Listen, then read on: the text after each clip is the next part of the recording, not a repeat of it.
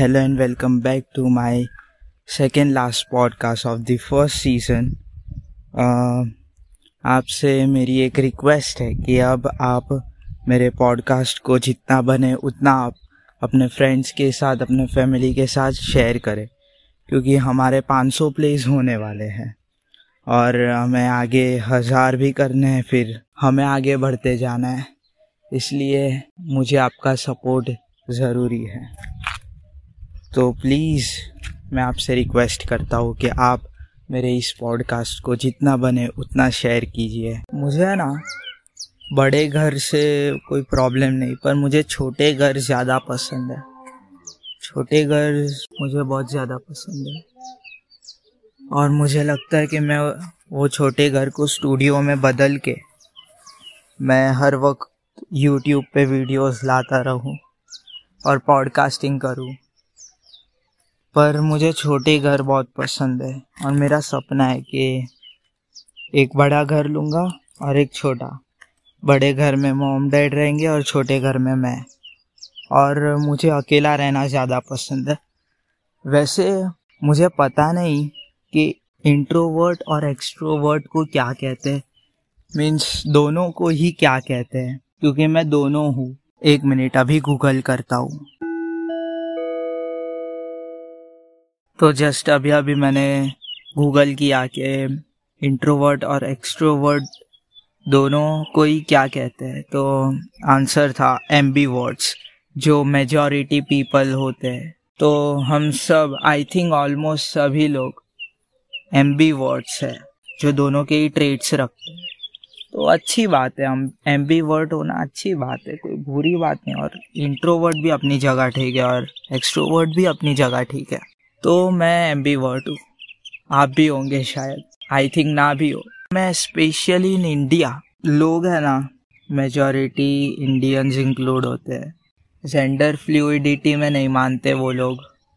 मुझे नहीं पता क्यों उसके पीछे उन लोग का क्या मोटिव है। वो गे गेज एंड लेस्बियंस में बिलीव नहीं करते आए मुझे वो लोग नहीं पसंद और तो मुझे नहीं पसंद वो। मैं तो सपोर्ट करता हूँ L G B T Q को। और हाँ मुझे लगता है कि सभी को करना चाहिए। वो कोई जानबूझ के नहीं होते वैसे। अभी अगर आप भगवान में मानते हो तो फिर उन्होंने ही उनको बनाया है। अगर आप कहते हो कि भगवान ने हमें बनाया तो मान के चलो कि भगवान ने उन, उन्हें भी बनाया, भगवान ने। वो लोग भी इंसान ही है, कोई जानवर नहीं है। मैं सपोर्ट करता हूँ एल और ना मुझे लगता है कि मुझे लीजार्ड्स का फोबिया है। मीन्स हाउस लीजार्ड्स का फोबिया है। पर मेरे डैड को नहीं लगता। वो मुझे ऐसे मोटिवेट करते ही जस्ट की motivating me that you can not afraid of a small thing which is lizard house lizard but ये कोई समझता नहीं मेरी प्रॉब्लम कि मुझे डर लगता है उसमें। उसमें क्या?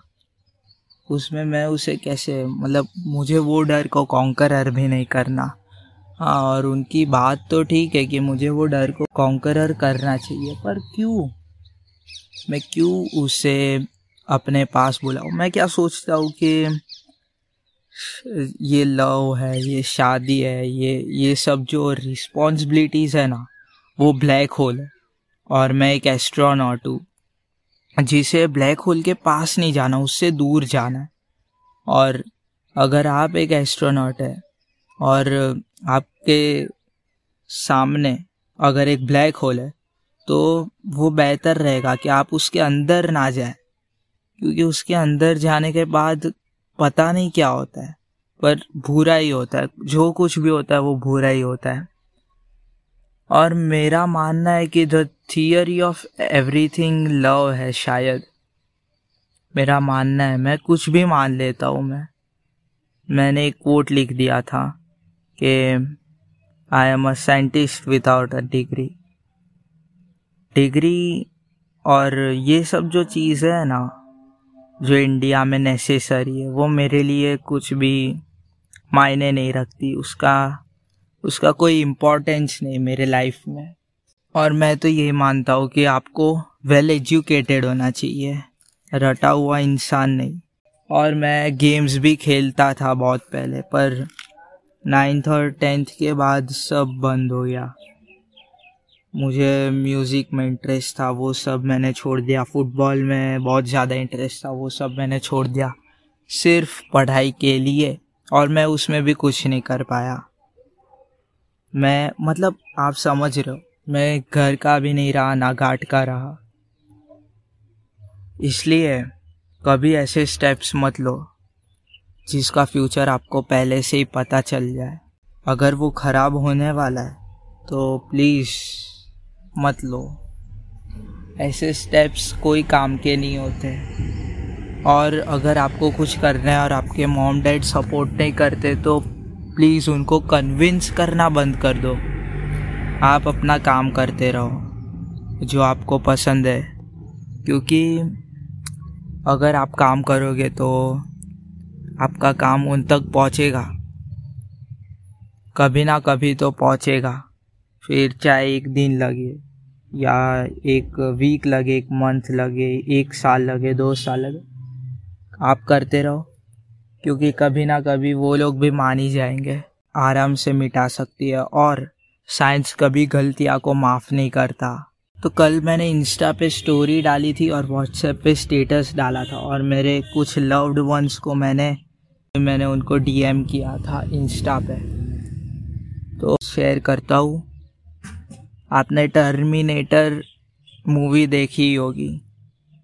उसमें जो ए हम बनाते हैं। वही ह्यूमैनिटी का नाश करते हैं। तो मुझे इस पे एकदम हंड्रेड परसेंट गारंटी है कि ये होगा।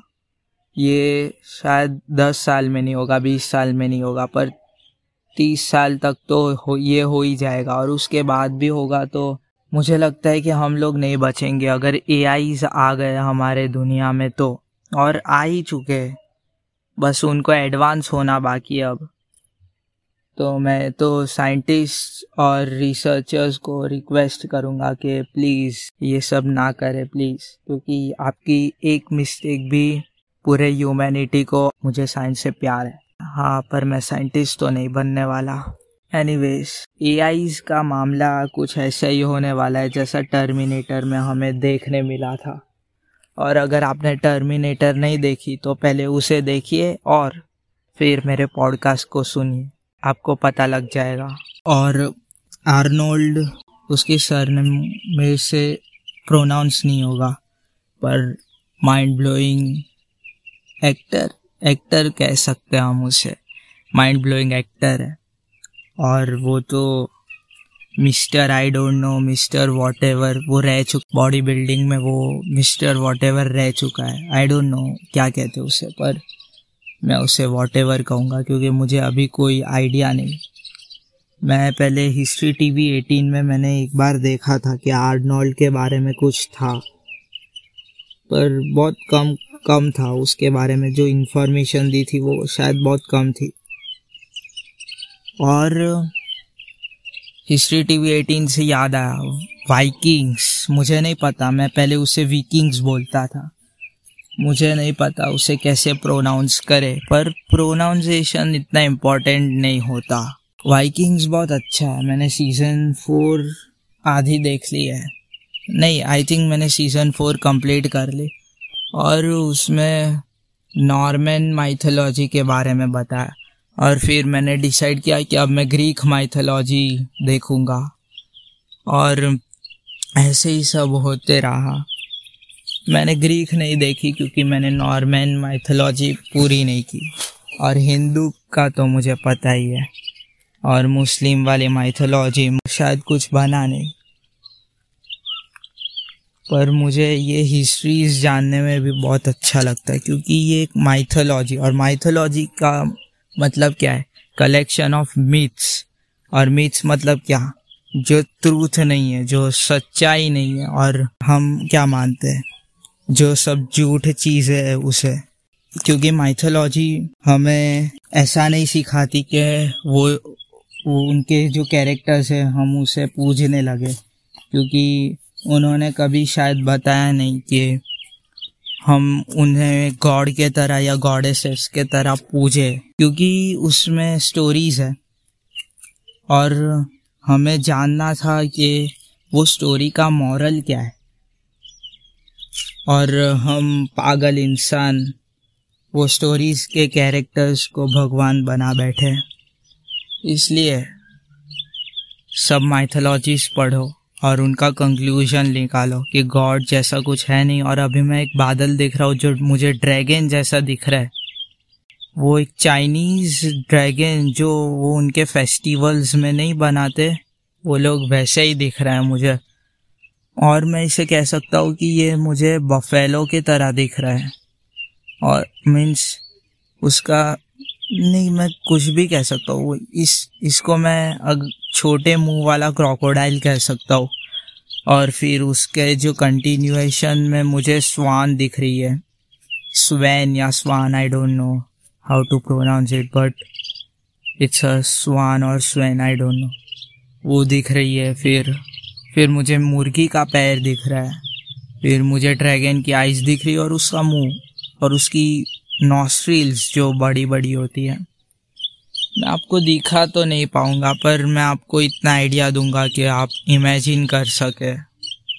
और वो एनिमल बहुत अजीब बन रहा है। लग रहा है मैंने बहुत ज़्यादा बातें कर ली, अब सनसेट हो चुका है। आज के लिए इतना काफ़ी है। All right then bye